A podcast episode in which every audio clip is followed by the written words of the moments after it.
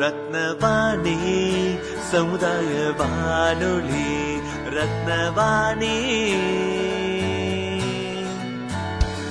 உங்க பிரச்சனைய சொல்லுங்க தீர்வையுடனே கேளுங்க வெளியே வந்து குரல் கொடுங்க.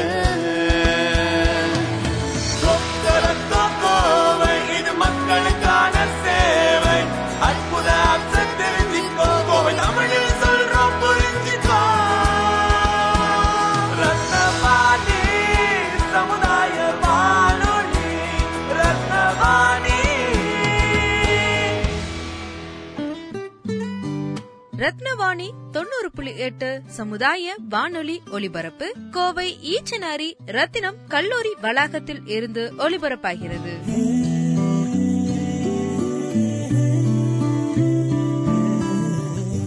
ரத்தினவாணி தொண்ணூறு புள்ளி எட்டு சமுதாய வானொலி.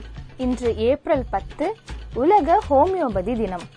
ஒவ்வொரு ஆண்டும் ஏப்ரல் பத்தாம் தேதி உலக ஹோமியோபதி தினம் என்பதை ஹோமியோபதியின் நிறுவனரான டாக்டர் கிறிஸ்டியன் பேட்ரிக் சாமுவேல் ஹென்மேனின் நினைவை கௌரவிக்கிறது. ஹோமியோபதியை மேலும் வளர்க்கும் புரிதல் உத்திகளை பற்றிதான் இன்றைய நாள் கொண்டாடப்படுகிறது. ஹோமியோபதி என்பது ஹோமியோ என்னும் கிரேக்க சொல்லிலிருந்து உருவானது. அதாவது ஒத்த மற்றும் துன்பம் அல்லது நோய் என்னும் பொருள்களில் அமையக்கூடிய சொல். இந்த மாற்று மருந்தானது குணப்படுத்துவதை போன்றது என்பதை நம்புகிறது. வேறு வார்த்தைகளில் கூறுவதானால் நோயின் அறிகுறிகளை தூண்டும் பொருட்களை கொண்டு அந்த நோயை குணப்படுத்தும் முறையாகும். உதாரணமாக சிவப்பு வெங்காயம் கண்களில் நீரை வரவழைக்கிறது. இந்த காரணத்திற்காக ஹோமியோபதியில் சிவப்பு வெங்காயத்தை ஒவ்வாமைகளின் தீர்வுகளில் ஒரு பொருளாக பயன்படுத்துகின்றனர். அறிகுறிகளை தூண்டும் பொருட்கள் உடலில் குணப்படுத்தும் அமைப்பை தூண்டும் என்று ஹோமியோபதி நம்புகிறது. இந்த ஹோமியோபதி பொருட்களில் தாவரம் விலங்கு தாது மற்றும் செயற்கை பொருட்களும் அடங்கும்.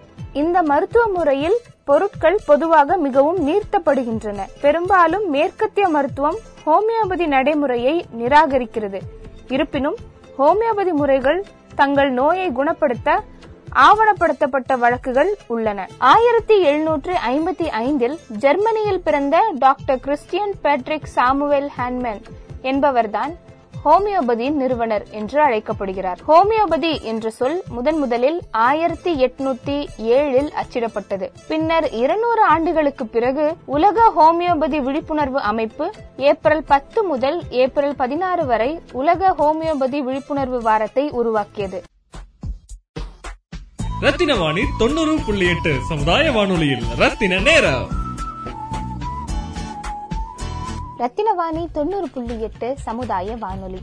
இன்று ஏப்ரல் பத்து உலக உடன்பிறப்புகள் தினம். உடன்பிறப்புகளின் தினம் ஆண்டுதோறும் உலக அளவில் ஏப்ரல் பத்தாம் தேதி கொண்டாடப்படுகிறது. உடன்பிறப்புகளை உறவுகளை கௌரவிக்க இந்த நாள் கொண்டாடப்படுகிறது. அமெரிக்க நாட்டை சேர்ந்த கிளாடியா எவர்ட் என்பவர் தன் இளம் வயதிலேயே தனது சகோதர சகோதரிகளை இறந்தார். அவர்களின் நினைவை கௌரவிப்பதற்காக இந்த நாளை அதாவது ஏப்ரல் பத்தாம் தேதியை உலக உடன்பிறப்புகளின் தினமாக அறிவித்தார். மேலும் ஆயிரத்தி தொள்ளாயிரத்தி தொன்னூற்றி ஏழில் உடன்பிறந்தோர் நாள் அறக்கட்டளை என்பது உருவாக்கப்பட்டது.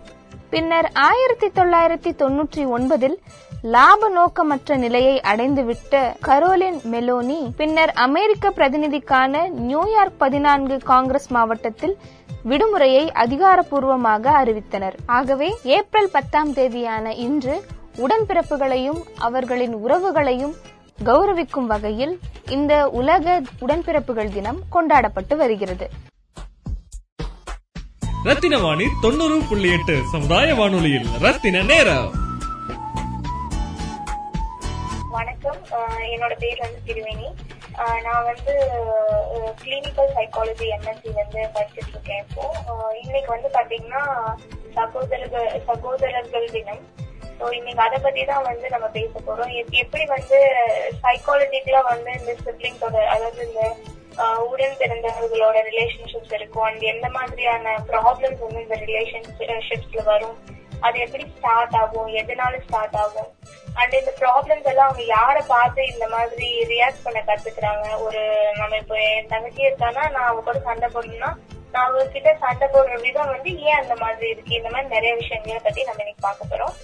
ஸோ நம்ம அதை பத்தி இன்னைக்கு பேசலாம் முதல்ல வந்து நம்ம பார்த்தோம் அப்படின்னா சிப்ளிங்ஸ்ல வந்து மொத்தம் வந்து நம்ம மூணு பார்ட்டா வந்து அவங்களே சொல்லலாம். Oldest child middle child youngest child அப்படின்னு மூணு பாட்டா வந்து சொல்லுவோம். இது வந்து பேட்டர்ன்ஸ் ஆஃப் சிப்ளிங்ஸ் அப்படின்னு சொல்லுவாங்க. அதாவது ஆஹ் குழந்தைங்க பிறக்கிற பேர்த் ஆர்டர் அதாவது முதல் குழந்தையா பிறக்குறாங்களா? இல்ல வந்து ஆஹ் கடைசி குழந்தையா பிறக்குறாங்களா? இல்ல வந்து மூணு குழந்தைங்க இருக்காங்கன்னா ரெண்டாவது குழந்தையா பிறக்குறாங்களா? இந்த மாதிரி எந்த வரிசையில அவங்க பிறக்குறாங்க? இது பொறுத்தும் வந்து அந்த குழந்தைங்களோட ஆஹ் குணாதிசயம் அவங்க நடந்துக்கிற விதம் அவங்க பேசுற பேச்சு இது எல்லாமே வந்து மாறும். ஸோ அதுதான் வந்து பேட்டர்ன்ஸ் ஆஃப் சிப்ளிங்ஸ் அப்படின்னு சொல்லுவாங்க. இப்போ ஃபர்ஸ்ட் வந்து நம்ம பார்த்தோம்னா ஓல்டஸ்ட் சைல்டு அப்படின்னு வந்து நம்ம எடுத்துக்கிட்டோம்னா ஓல்டஸ்ட் சைல்டுக்கான அதாவது முதல்ல பிறக்கிற குழந்தைக்கான ப்ரிஃபரன்ஸ் ஃபேமிலியில எந்த அளவுக்கு இருக்கும்?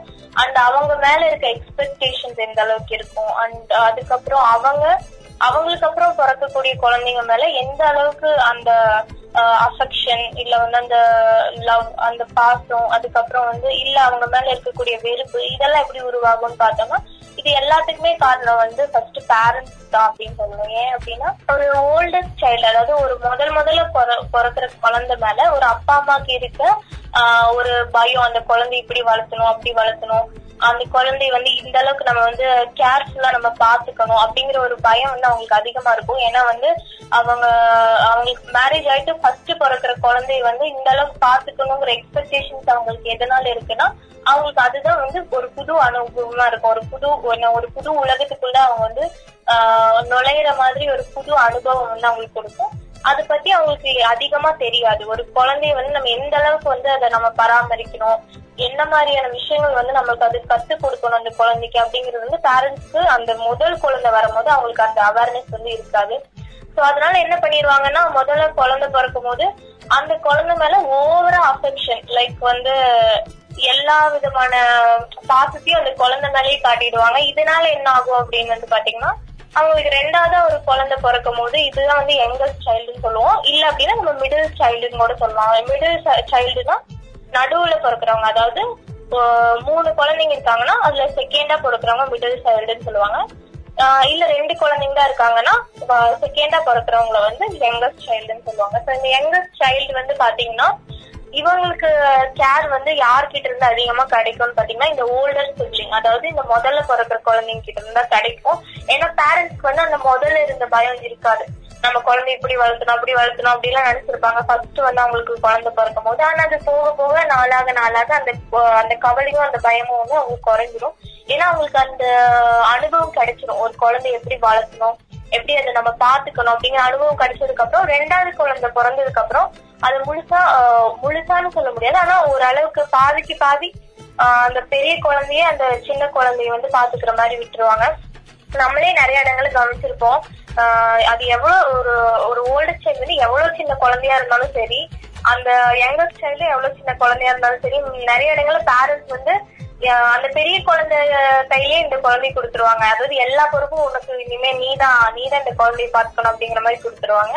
ஸோ யங்கஸ்ட் சைல்டு வந்து முழுக்க முழுக்க இந்த ஓல்டர் சிப்ளிங்கோட கேரிங்ல தான் வந்து இருக்கிறதுக்கான வாய்ப்புகள் நிறைய இருக்கு.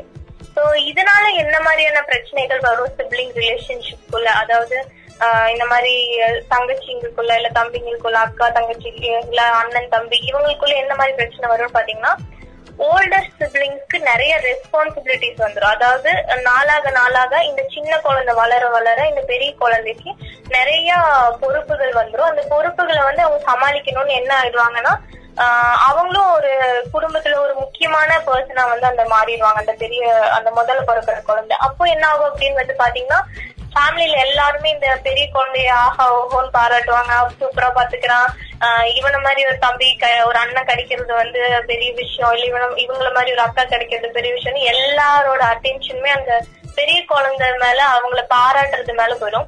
இதனால சின்ன குழந்தைங்க வந்து என்ன நினைப்பாங்க அப்படின்னா என்ன எப்ப பாரு இவங்களே வந்து பாராட்டிட்டு இருக்காங்க. அப்ப நம்ம எல்லாம் எதுவுமே பண்ணக்கூடாதா? நம்ம எதுவுமே செய்யக்கூடாதா? அப்படின்னு நம்ம பண்ணனா யாருமே கண்டுக்க மாட்டாங்களே நம்மளை பத்தி யாருமே பேச மாட்டாங்களே அப்படின்னு சொல்லிட்டு சின்னதா ஒரு அவங்க மேல ஒரு என்ன சொல்றது ஒரு ஒரு கோவம் வரும். இல்ல அவங்க ரிலேஷன்ஷிப் மேல கோ- கோவம் வரும். இல்லைன்னா வந்து அவங்க பேரண்ட்ஸ் மேல இல்ல ரிலேட்டிவ்ஸ் மேல கோவம் வரும். ஸோ இதெல்லாம் நடக்கும்.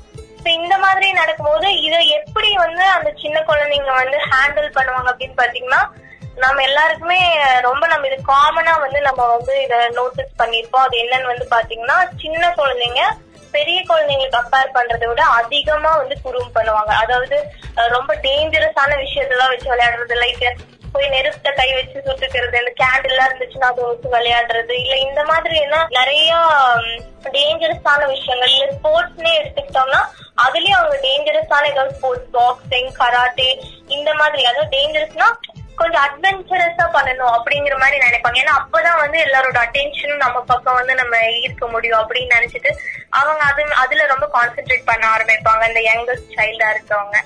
இது வந்து ஏன்னா அப்பதான் நம்ம நம்மளும் ஏதோ ஒண்ணு பண்றோம். நம்ம வித்தியாசமா ஏதோ ஒண்ணு பண்றோம்னு நம்மள எல்லாரும் பாராட்டுவாங்க அப்படின்னு சொல்லிட்டு இந்த மாதிரி பண்ணுவாங்க. சோ இந்த மாதிரி தான் அந்த ரிலேஷன்ஷிப்ல வந்து அந்த பிரச்சனைகள் வந்து ஆரம்பிக்கிறதே ஒரு சிப்ளிங்ஸ்க்கு நடுவுல. இதை தாண்டி வந்து கேரிங் அப்படின்னு வந்து பாத்துக்கிட்டோம் அப்படின்னு வந்து பாத்தீங்கன்னா கண்டிப்பா அது வந்து ஓல்டஸ்ட் சைல்டு தான் வந்து அதிகமா அந்த கேரிங் வந்து இருக்கும். ஏன்னா ஓல்டஸ்ட் சைல்டுங்கிறவங்க வந்து எப்படின்னா கிட்டத்தட்ட அவங்க வந்து நம்ம பேரண்ட்ஸ் மாதிரி தான் அவங்களுக்கு வந்து இப்போ இப்ப யங்கஸ்ட் சைல்டுக்கு வந்து அதிகமான அட்டாச்மெண்ட் யாருக்கோட இருக்கும்னு பாத்தீங்கன்னா அவங்க ஃப்ரெண்ட்ஸ் குரூப்போட இல்ல வெளியே இருக்க அவங்களுக்கு வெளியே விளையாடுற நெய்பர்ஸ் நெய்பர்ஸ் சைல்டு கூட இவங்க மாதிரி இவங்க கூட தான் அட்டாச்மெண்ட் அதிகமா இருக்கும். ஏன்னா ஃபேமிலியில அவங்களுக்கு அட்டென்ஷன் கம்மியா கிடைக்கிறதுனால. ஆனா ஓல்டஸ்ட் சைல்டுக்கு எல்லா அட்டென்ஷனுமே ஃபேமிலில இருந்து வரும். அப்ப அவங்க என்ன நினைப்பாங்கன்னா ஓகே நம்ம இந்த அட்டென்ஷன் நம்ம விட்டுற கூடாது எல்லாரும் நம்மள நம்புறாங்க.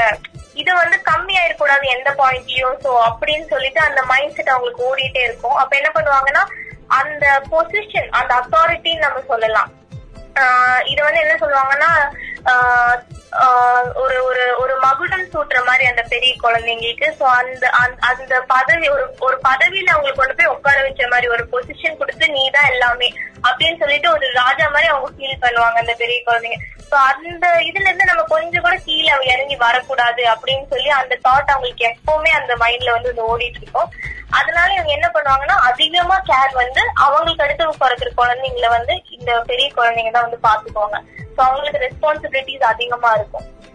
இப்போ நம்ம ஓல்டஸ்ட் சைல்டு யங்கஸ்ட் சைல்டு ரெண்டு பேர் பத்தியுமே பாத்துட்டோம் இப்ப நடுவுல மிடிலா பிறக்கிற குழந்தைங்க என்ன பண்ணுவாங்க அப்படின்னு வந்து கேட்டீங்கன்னா அவங்களுக்கு கொஞ்சம் அவங்க கொஞ்சம் நிறைய இன்சீரியாரிட்டி வந்து அவங்களுக்கு இருக்கும். ஏன் அப்படின்னு வந்து கேட்டீங்கன்னா யங்கஸ்ட் சைல்டு பாத்துக்கிறதுக்கு ஓல்டஸ்ட் சைல்டு இருப்பாங்க. மிடில் சைல்டையும் பாத்துக்குவாங்க பட் அதிகமான ஆப்பர்ச்சுனிட்டிஸ் வந்து மிடில் சைல்டு கிடைக்காது. ஏன் அப்படின்னா அவங்க வந்து ஓகே மிடில் சைல்டு வந்து எப்படி சொல்றது? ரொம்ப சின்ன பையனும் இல்ல ரொம்ப பெரிய பையனும் இல்ல. அவ அளவுக்கு அவன் இருக்கான். அவனுக்கு பிரச்சனை இல்ல அவன் அவனே பாத்துக்குவான் அந்த மாதிரி சில மென்டாலிட்டிஸும் வந்து ஃபேமிலிக்கு நடுவுல பேரண்ட்ஸ்க்கு நடுவுல இருக்கும். சோ அப்படி இருக்கும்போது அந்த குழந்தைக்கு வந்து அதிகமான அட்டென்ஷனோ கேரோ கிடைக்காத பட்சத்துல அவங்களுக்கு இன்ஃபீரியாரிட்டி காம்ப்ளெக்ஸ் நிறைய வளர் டெவலப் ஆகிறதுக்கான சான்சஸ் இருக்கு. அந்த சமயத்துல அவங்க என்ன பண்ணுவாங்கன்னா அவங்களும் நம்ம ஏதாவது ட்ரை பண்ணணும். நம்மளும் ஏதாவது அட்டென்ஷனை வந்து ஃபேமிலில இருந்து கிராஸ் பண்ணணும் அப்படின்னு நினைச்சிட்டு அவங்க முதல்ல வந்து யார பாப்பாங்க அப்படின்னா இது வந்து மாடலிங் அப்படின்னு சொல்லுவாங்க இது பேர். அதாவது நம்ம ஒரு விஷயத்த யார வந்து ஒரு எக்ஸாம்பிளா வச்சு ஒரு அவங்கள ஒரு எடுத்துக்காட்டா வச்சு நம்ம வந்து யார வச்சு நம்ம அதை கத்துக்கிறோம் அப்படிங்கிறது தான் வந்து மாடலிங் அப்படின்னு சொல்லுவாங்க. இது வந்து யார்கிட்ட இருந்து இந்த சின்ன குழந்தைங்க ஐ மீன் இந்த மிடில் குழந்தை மிடில் சைல்டு வந்து யார்கிட்ட இருந்து கத்துவாங்க கத்துப்பாங்கன்னு பாத்தீங்கன்னா அந்த பெரிய குழந்தைங்க கிட்ட இருந்து ஏன்னா வந்து பெரிய குழந்தைக்கு தான் ஃபேமிலிலேயே அதிகமான கேர் அஃபெக்ஷன் இதெல்லாம் கிடைக்கும். சோ அவங்கள மாதிரி நம்ம பண்ணணும் அப்படின்னு சொல்லி இந்த மாடலிங் வந்து அவங்க ஸ்டார்ட் பண்ணிடுவாங்க. அண்ணா என்ன பண்றாங்க? ஆஹ் அவங்க எப்படி ஆக்ட் பண்றாங்க? அவங்க எப்படி ட்ரெஸ் பண்றாங்க? அவங்களோட வாக்கிங் ஸ்டைல் எப்படி இருக்கு அவங்க பேசுறது எப்படி இருக்கு இந்த மாதிரி சின்ன சின்ன விஷயம் கூட நோட் பண்ணி அதே மாதிரி பண்ணணும்னு நினைப்பாங்க. ஈவன் சம்டைம்ஸ் அந்த பெரிய குழந்தைக்கு இருக்கிற ரெஸ்பான்சிபிலிட்டி கூட இவங்க எடுத்துட்டு பண்ணணும் அப்படிங்கறது வந்து நினைப்பாங்க. சோ இந்த மாதிரி சில விஷயங்கள்லாம் வந்து மிடில் சைல்டு வந்து பண்ணுவாங்க. ஏன்னா அப்பதான் வந்து கொஞ்சமாவது நம்மளுக்கு அட்டென்ஷன் கிடைக்கும் அப்படின்னு நினைச்சு பண்ணுவாங்க. அண்ட் மிடில் சைல்ட்ஸ்க்கு வந்து நல்லாவே இந்த யங்கஸ்ட் யங்கஸ்ட் சைல்டு அண்ட் இந்த மிடில் சைல்டு இன்னொரு ஃபேமிலில இருந்து வர மிடில் சைல்டு அவங்களோட ஸ்ட்ரகிள்ஸ் எல்லாம் அவங்களுக்கு தெரியும். அவங்க எந்த மாதிரியான ஒரு இன்ஃபீரியாரிட்டி ஃபீல் பண்ணுவாங்க. இன்ஃபீரியாரிட்டிங்கிறது வந்து தாழ்வு மனப்பான்மை. சோ என்ன மாதிரி அவங்க அவங்களுக்கு அவங்க ஃபேமிலியில என்ன மாதிரி கஷ்டம் இருக்கும் ஒருவேளை நம்மள மாதிரி தான் நம்ம ஃபேமிலியில கண்டுக்க மாட்டாங்களோ அப்படியே விட்டுருவாங்களோ அப்படின்னு நினைச்சிட்டு சோ வெளியிருந்து மிடில் சைஸ் பண்ணா கூட அவங்க மேல இவங்க ரொம்ப கேர் எடுத்துக்குவாங்க. அவங்க கூட க்ளோஸ் ஆகுறதுக்கான சான்சஸ் வந்து மிடில் சைல்டு கிட்ட வந்து நம்ம பார்க்கலாம். மிடில் சைல்ட் கிட்ட யங்கஸ்ட் சைல்ட் கிட்ட போய் ரொம்ப க்ளோஸ் ஆகுறது. இல்லைன்னா அந்த அவங்க ஃப்ரெண்ட்ஸ் குரூப்லயே போயிட்டு யாருக்காவது இந்த மாதிரி சிப்ளிங் சிப்ளிங் ரிலேஷன்ஷிப்குள்ள வந்து ஏதாவது பிரச்சனைன்னு சொல்லி ஃப்ரெண்ட்ஸ் யாராவது வந்து ஷேர் பண்ணாங்கன்னா அதுக்கு இவங்க வந்து சார்ட் அவுட் பண்ற மாதிரி ஓகே நீ இது பண்ணி இது பண்ணி இது பண்ணினா நீங்க சரியாயிடும். உங்க அண்ணா பேசுவாங்க உங்க அக்கா பேசுவாங்க. அந்த மாதிரி ஐடியாஸ் கூட மிடில் சைல்டு வந்து கொடுப்பாங்க. சோ இந்த மாதிரி நிறைய விஷயங்கள் வந்து இருக்கு. அதுக்கப்புறம் வந்து பார்த்தோம்னா சிப்ளிங்ஸ்க்கு நடுவுல இருக்கிற ப்ராப்ளம்ஸ் பத்தி நம்ம இப்ப பார்த்தோம். அண்ட் எப்படி வந்து அவங்க ஒரு ஒருத்தர் வந்து கேர் பண்ணிக்குவாங்க. எப்படி வந்து அவங்க வந்து ஒரு ஒருத்தர் மாடல் பண்ணி அப்படி நடந்துக்குவாங்க அப்படி பார்த்தோம். இப்ப அவங்களுக்கு நடுவுல இருக்கு கம்யூனிகேஷன் பேட்டர்ன் அதாவது சிப்ளிங்ஸ் நடுவுல இப்ப நம்ம என்ன சொல்றது ஒரு சண்டை போடுற ஒரு விதம் இல்ல வந்து சில சமயம் வந்து ஆஹ் பாசமா பேசுற விதம் ரெண்டுத்துக்கும் நிறைய டிஃபரன்ஸ் இருக்கும் சண்டை போடும் போது யாரோ தெரியாதவங்க மாதிரி நம்ம வந்து பயங்கரமா சண்டை போட்டுக்குவாங்க அடிச்சுக்குவாங்க. அந்த மாதிரி நிறைய வீட்டுல சொல்லுவாங்க அப்பா அம்மாங்க ரத்தம் வராது ஒண்ணுதான் குறை அப்படின்னு சொல்லுவாங்க. அந்த அளவுக்கு வந்து சண்டையில பயங்கரமா நடக்கும். ஆனா சில சமயங்கள்ல நாம் நோட் பண்ணோம்னா இப்ப இப்போ வந்து நம்ம தங்கச்சிக்கோ தம்பிக்கோ உடம்பு சரியில்லைன்னா அக்கா வந்து ரொம்ப போய் கேர் பண்ணிக்குவாங்க. மறைமுகமாவது போய் பேரண்ட்ஸ் கிட்ட கேட்பாங்க. அவங்க முன்னாடி தெரியலனாலும் எப்படி இருக்கு? இப்ப அவனுக்கு நல்லா இருக்கா? இல்ல வேற வெளி வெளியூருக்கு போய் வேலை செய்யறாங்க அப்படின்னா ஆஹ் இவங்க ஃபோன் பண்ணி பேசலனாலும் பேரண்ட்ஸ் வீட்ல இருந்து ஃபோன் பண்ணும்போது அவங்கள பத்தியே விசாரிக்கிறது. இல்ல வெளிய எங்காவது போயிட்டு கொஞ்ச நேரம் காணோம்னாலும் என்னாச்சு இன்னும் வரல அப்படின்னு சொல்லி பேரண்ட்ஸை விட இந்த குழந்தைங்க வந்து அதிகமா விசாரிச்சுப்பாங்க அவங்கள பத்தி. இது வந்து ஏன் அப்படின்னு வந்து நம்ம நினைச்சு பார்த்தோம்னா பிறந்ததுல இருந்தே வந்து இந்த நம்மளோட எமோஷன்ஸ் இது எல்லாமே வந்து எப்படி டெவலப் ஆகும்னா நம்ம வெளியிருந்து எப்படி நம்ம என்ன எக்ஸ்பீரியன்ஸ் பண்றோம் அப்படிங்கிறது மூலியமா தான். சோ நம்ம கூட சிப்ளிங் இருந்தாங்க அப்படின்னா பேரண்ட்ஸ் கூட இருக்கிற பாண்டிங்கை விட பேரண்ட்ஸ் கூட நம்ம ஸ்பெண்ட் பண்ற டைமை விட அதிகமா வந்து நம்ம கூட பிறந்தவங்களோட தான் நம்ம டைம் ஸ்பெண்ட் பண்ணுவோம். அப்ப அவங்க கூட இருக்கிற எமோஷனல் பாண்டிங் வந்து இன்னும் ஜாஸ்தியா இருக்கும். ஆனா என்னன்னா ஒரு சின்ன ஒரு ஈகோன்னு கூட நம்ம சொல்லிக்கலாம். அதனால வந்து நம்ம அதை வெளியே காமிக்க மாட்டோம். ஈகோன்னு சொல்ல முடியாது. அந்த ஒரு ஹிடன் கேர் ஒரு ஹிடன் லவ் அந்த மாதிரி அது காமிக்காமையே அந்த லவ்வையும் அந்த கேரையும் வெளியே காமிக்காமையே மனசுக்குள்ளேயே வச்சுட்டு அவங்கள பத்தி நினைக்கிறது யோசிக்கிறது. இப்ப என்ன பண்ணிட்டு இருப்பான் சாப்பிட்டானா இந்த மாதிரி அவங்கள பத்தியே நினைக்கிறது. சோ இது வந்து நடக்கும். சோ இந்த கம்யூனிகேஷன் பேட்டர்ன் வந்து ஆஹ் எப்படி நடக்குது அப்படின்னு வந்து பாத்தீங்கன்னா ஒரு வகையில சொல்லணும்னா ஃபேமிலி இன்ஃபுளுன்ஸ் அப்படின்னு சொல்லுவாங்க. அது என்ன அப்படின்னு வந்து பார்த்தோம்னா ஆஹ் நம்ம ஃபேமிலி அதாவது நம்ம இப்போ ஒரு நம்ம அப்பா அம்மா இருக்காங்க. அண்ட் நம்மளுக்கு வந்து ஒரு அண்ணா இருக்கா? அப்புறம் ஒரு தங்கச்சி இருக்கா? அப்புறம் நான் வந்து ஒரு மிடில் சைல்டு அப்படின்னு வச்சுக்கோங்களேன். இப்போ என்ன வந்து என் ஃபேமிலியில எப்படி ட்ரீட் பண்றாங்க? என்கிட்ட எப்படி பேசுறாங்க? என்கிட்ட வந்து ஃபேமிலி பத்தின விஷயங்கள் எல்லாம் என்கிட்ட சொல்றாங்களா? இல்ல சொல்லாமே விட்டுறாங்களா? இதை பொறுத்தும் வந்து இந்த சிப்ளிங்ஸ் நடுவுல இருக்க கம்யூனிகேஷன் வந்து மாறும். கம்யூனிகேஷன் அவங்க எப்படி வந்து பேசிக்கிறாங்க? அவங்க ரெண்டு பேருக்குள்ள இருக்க உரையாடல் எந்த அளவுக்கு இருக்கு? அப்படிங்கறத கம்யூனிகேஷன் பேட்டர்ன் அப்படின்னு சொல்லுவோம். இது எப்படி மாறுது அப்படின்னு வந்து பாத்தீங்கன்னா இப்போ நிறைய விஷயங்கள் வந்து ஆஹ் வீட்ல இப்ப பேரண்ட்ஸ் வந்து ஏதாவது பிரச்சனை அப்படின்னா வந்து ஃபர்ஸ்ட் அவங்க சொல்றது வந்து யார்கிட்ட இருக்கும்னு பாத்தீங்கன்னா இந்த பெரிய ஃபர்ஸ்ட் பிறந்த குழந்தை கிட்ட தான் அந்த ஓல்டஸ்ட் சைல்டு கிட்ட தான் இருக்கும். இந்த மிடில் சைல்டு கிட்ட அவ்வளவு வந்து சொல்ல மாட்டாங்க. ஏன்னா சின்ன பசங்க இவங்க கிட்ட இதுக்கு சொல்லிட்டு அப்படின்னு நினைச்சு விட்டுருவாங்க. சோ இந்த மாதிரி விஷயங்கள் எல்லாம் பார்த்துதான் வந்து இந்த மூணு சைல்டுமே வளர்றாங்கன்னு வச்சுக்கோங்களேன். இந்த ஓல்டஸ்ட் சைல்டு இந்த மிடில் சைல்டு அண்ட் ஆல்சோ அந்த கடைசியா பிறக்கிற அந்த குழந்தை இவங்க எல்லாருமே இந்த ஒரு விஷயத்த பார்த்து தான் வளருவாங்க. பேரண்ட்ஸ் வந்து எப்படி நம்ம கிட்டயும் நம்ம சிப்ளிங்ஸ் கிட்டயும் பிஹேவ் பண்றாங்க. சோ அப்படி பண்ணும்போது இதை வந்து ஒரு மாடல் இருக்கவங்க அப்ப நம்ம அப்பா அம்மா இப்படி பண்றாங்க. அப்ப நம்மளும் இப்படிதான் பண்ணும் ஆஹ் இப்போ என்னோட பேரண்ட்ஸ் வந்து என்னை விட என்னோட தங்கச்சி மேல ரொம்ப பாசமா இருந்தாங்கன்னா என்னோட அண்ணனும் என் தங்கச்சி மேலதான் அதிகமா பாசமா இருப்பாங்க. சோ அத வந்து நம்ம அண்ணன் மேல தப்பு அப்படின்னு சொல்ல முடியாது. பேரண்ட்ஸ் மேலதான் வந்து அவங்க வந்து அது சொல்லி கொடுக்கல அப்படின்னு தான் நம்ம சொல்லணும். ஏன்னா ஆஹ் எப்பவுமே வந்து குழந்தைங்க வந்து எப்படி நம்ம கூட பிறந்தவங்கள வந்து ஒரு மாடலா எடுத்துட்டு நடந்துக்கிறாங்களோ அந்த மாதிரி ஃபேமிலியில இருக்க மெம்பர்ஸையும் பேரண்ட்ஸா இருக்கட்டும் இல்ல வந்து அங்கிள் ஆன்டி சித்தி சித்தப்பா இந்த மாதிரி யாரா வேணா இருக்கட்டும் தாத்தா பாட்டி யாரா வேணா இருக்கட்டும் அவங்களையும் ஒரு மாடலா எடுத்துதான் வந்து நட நடந்துக்குவாங்க. ஸோ பேரண்ட்ஸ் வந்து ஆஹ் முடிஞ்ச அளவுக்கு எந்த குழந்தைகிட்டயும் பார்ஷியாலிட்டி காமிக்காம எல்லா குழந்தையும் ஒரே மாதிரி ட்ரீட் பண்ணாங்கன்னா நல்லதா நல்லா இருக்கும் இது வந்து ஏன் நம்ம இது வந்து நம்ம நிறைய வந்து ஆஹ் கொஞ்சம் ஒரு ஒரு டுவெண்ட்டி இயர்ஸ் பேக் நீங்க வந்து போய் பாத்தீங்கன்னா நம்மளோட தாத்தா பாட்டி இவங்க இதுல எல்லாம் பாத்தீங்கன்னா நம்ம அப்பா அம்மாவோட ஜென்ரேஷன்ல எல்லாம் பாத்தீங்கன்னா ஆஹ் கூட பிறந்தவங்க ஒரு அஞ்சு ஆறு பேர் இல்ல ஒரு பத்து பன்னெண்டு பேர் இந்த மாதிரிலாம் இருந்திருப்பாங்க. இதுல பாத்தீங்கன்னா அந்த பிறக்கிற ஃபர்ஸ்ட் குழந்தைக்கு மட்டும்தான் பேரண்ட்ஸ் வந்து எல்லாமே பண்ணுவாங்க. ஏன்னா வந்து அந்த குழந்தைக்கு பண்றதுக்கு ஆள் இல்ல பேரண்ட்ஸ் தான் பண்ணணும். சோ அவங்களுக்கு கேர் பண்ணிக்கிறது எல்லாமே இந்த ஃபர்ஸ்ட் குழந்தைக்கு வந்து அது அந்த ஃபர்ஸ்ட் குழந்தைக்கு பிறக்கிற ஃபர்ஸ்ட் குழந்தைக்கு மட்டும்தான் அந்த அப்பா அம்மாவோட எல்லா கேர் அட்டென்ஷன் லவ் எல்லாமே கிடைக்கும்.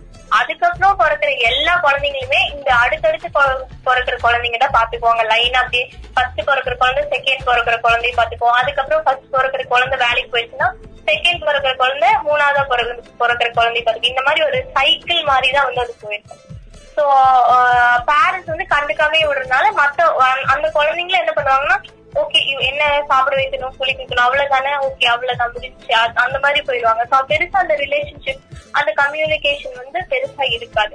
சோ அதை டெவலப் பண்ணணும்னா ஃபேமிலில இருந்தே பேரண்ட்ஸ் கிட்ட இருந்தே வந்து அது டெவலப் ஆகி வரணும். அந்த கம்யூனிகேஷன் பேட்டர்னுங்கிறது அப்பதான் வந்து சிப்ளிங்ஸ்குள்ளயும் அந்த பேட்டர்ன் வந்து நல்லா இதுக்கப்புறம் நம்ம வந்து பாத்தீங்கன்னா ஜெண்டர் அப்படின்னு வந்து ஒரு விஷயம் இருக்கு. ஜெண்டர் அப்படிங்கிறது வந்து என்னன்னா என்ன பாலினம் அவங்க ஆனா பெண்ணா அப்படிங்கறத வச்சும் அந்த கம்யூனிகேஷன் வந்து அந்த அவங்களுக்கு நடுவுல இருக்க உரையாடல் வந்து அந்த பேட்டர்ன் எப்படி இருக்குன்னு நம்ம பார்க்கலாம். இது எப்படி அப்படின்னு வந்து நீங்க கேட்டீங்க அப்படின்னா இந்த ஜெண்டர் அப்படிங்கிற விஷயம் வந்து சிப்ளிங்ஸ்குள்ள மட்டும் இல்ல இது வெளியவும் வந்து அவங்க வந்து வந்து அவங்க எக்ஸ்பிரஸ் பண்ணுவாங்க. எப்படின்னு வந்து பாத்தீங்கன்னா இப்போ வந்து எனக்கு ரெண்டு அக்காங்க இருக்காங்க அப்படின்னா நான் வந்து கடைசி பொண்ணு அப்படின்னா நான் வந்து அவங்களோட பிஹேவியரை வந்து நோட் பண்ணுவேன். என்னோட அக்காங்க எப்படி நடந்துக்கிறாங்க? அவங்க என்ன காஸ்டியூம் போடுறாங்க? அவங்க என்ன மேக்கப் போடுறாங்க? இல்ல அவங்க எப்படி பேசுறாங்க? இதெல்லாம் நான் பாத்துக்குவேன் இதெல்லாம் பார்த்துட்டு தான் நான் வெளியே போகும்போது அவங்கள மாதிரியே நான் பிஹேவ் பண்ணுவேன். அண்ட் அவங்களோட பிஹேவியருக்கு இல்ல அவங்களோட அப்பியரன்ஸ்க்கு என்ன மாதிரியான அட்டென்ஷன் கிடைக்குதுங்கறத பாத்துட்டு நான் அந்த வகையில வந்து நானும் சேஞ்ச் ஆக நினைப்பேன் இது வந்து ஏன் அப்படின்னு கேட்டீங்கன்னா முதல்ல சொன்ன மாதிரி மாடலிங் அது அந்த விஷயத்தினாலதான். ஸோ அதே மாதிரி ஃபேமிலில இருந்து கொஞ்சம் அட்டென்ஷன் வரும். நம்ம அக்காங்க மாதிரி நம்ம நடந்துட்டோம்னா அவங்கள மாதிரியே ரெஸ்பான்சிபிளா பிஹேவ் பண்ணோம்னா ஃபேமிலில இருந்து கொஞ்சம் நம்மளுக்கு அட்டென்ஷன் கிடைக்கும் அப்படின்னு நினைச்சிட்டும் இதை வந்து பண்ணுவாங்க. ஸோ இந்த மாதிரி தான் அந்த கம்யூனிகேஷன் பேட்டர்ன் வந்து நடக்கும். அதே மாதிரி வந்து இது இது வெளியே எப்படி வந்து காமிப்பாங்க அப்படின்னு வந்து பாத்தீங்க அப்படின்னா இப்போ நான் தான் லாஸ்ட் பார்ன் வச்சுக்கோங்களேன். என்ன மாதிரி லாஸ்ட் பார்னா இருக்கு யாராவது? அதாவது கடைசியா பிறக்கிற குழந்தைங்க மேல நான் வந்து அதிக கேரா இருப்பேன். சப்போஸ் வந்து எனக்கு ஒரு லாஸ்ட் பார்ன் ஃப்ரெண்ட் ஒருத்தவங்க இருக்காங்க அப்படின்னா அவங்க மேல அதிகமா கேர் காமிப்பேன். அவங்களுக்கு ஒரு பிரச்சனைனா அது என்னோட பிரச்சனை மாதிரி நினைச்சு நான் பார்ப்பேன். ஸோ மத்தவங்களோட ஃபீலிங்ஸையும் புரிஞ்சுக்கிற இது வந்து அந்த சிப்ளிங்ஸ்க்கு இருக்கும். ஏன்னா வந்து சிப்ளிங்ஸ் அப்படிங்கிறது வந்து மோர் தென் ஒரு ஒரு ஃபேமிலி விட அவங்களோட வேர்ல்டு தனி. சிப்ளிங்ஸோட வேர்ல்டு தனி. ஃபேமிலிக்குள்ளேயே அவங்களோட வேர்ல்டுங்கிறது ஒன்று தனியா இருக்கும். என்னதான் சண்டை வந்தாலும் அடிச்சிட்டாலும் கடைசியில அவங்க மேல இருக்க லவ் அண்ட் கேர் வந்து அவங்களுக்கு அதிகமா இருக்கும். அது ஒருத்தர் ஒருத்தர் அவங்க வந்து பேரண்ட்ஸ் விடவே அதிகமா வந்து சிப்ளிங்ஸ் வந்து அவங்கள பத்தின அண்டர்ஸ்டாண்டிங் ரொம்ப அதிகமா இருக்கும். ஒருத்தர் ஒருத்தர் பத்தி நல்லா தெரிஞ்சிருக்கும். சோ அதனால மத்த சைல்டோட ஃபீலிங்ஸையும் அவங்களால ஈஸியா வந்து அண்டர்ஸ்டாண்ட் பண்ணிக்க முடியும். அண்ட் அவங்களுக்கு வந்து அவங்களால ஹெல்ப் பண்ண முடியும்.